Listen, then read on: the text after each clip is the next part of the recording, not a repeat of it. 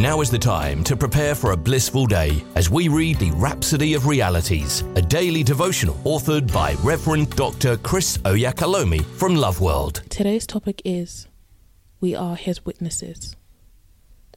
Our opening scripture is taken from Acts chapter 1, verse 8.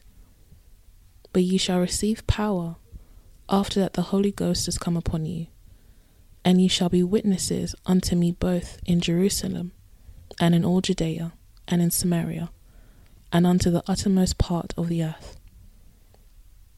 Pastor says, A witness is a proof producer, one who has evidence.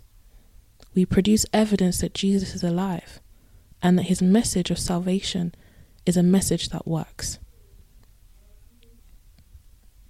We produce evidence that Jesus is alive and that his message of salvation is a message that works. Hallelujah. In 2 Corinthians chapter 5 verse 19, it says, "To wit that God was in Christ, reconciling the world unto himself, not imputing their trespasses unto them, and hath committed unto us the word of reconciliation." This is our message. Jesus brought humanity out of sin so that they might inherit his righteousness. He brought us out of death, pain, and penury so that we might have life to the full and live in prosperity, health, and wellness. Now we can help those who don't know Him to discover His light, learn about Him, and receive His righteousness. He saved us and made us His partners in saving others. 2 Corinthians chapter 6 verses 1 to 2 says, We then, as workers together with him, beseech you also that ye receive not the grace of God in vain. For he saith, I have heard thee in a time accepted, and in the day of salvation have I secured thee. Behold, now is the accepted time. Behold, now is the day of salvation. We're living in the day of salvation, the day of God's grace today. Hallelujah. As we approach the end of this present world, we're to live circumspectly warning every man and teaching every man in all wisdom, that we may present every man perfect in Christ Jesus. This is taken from Colossians chapter 1 verse 28.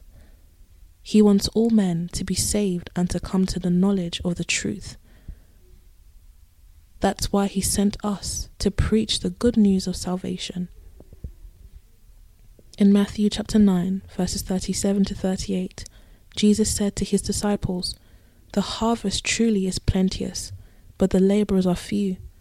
Pray ye therefore the Lord of the harvest, that he will send forth labourers into his harvest. We are his labourers for the end time harvest, sent with the message of his saving power. We are the bearers of the gospel of his grace. What an honour! Say this prayer with me.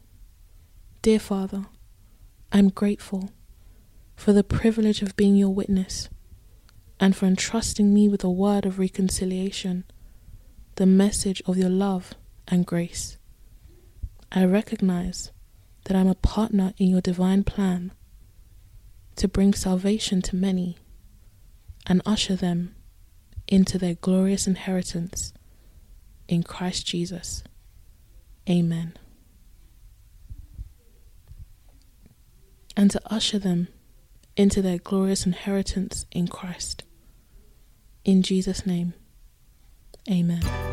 We hope you've been uplifted by the reading of the Rhapsody of Realities today. The Rhapsody of Realities is available in all the known languages of the world if you require a copy, please contact Love World Northampton Church on 07341 617 037 or loveworldnorthampton.org. You are also welcome to worship with us at Love World Northampton Auditorium at 64 Harborough Road in Kingsthorpe, NN2 7SH. God bless you.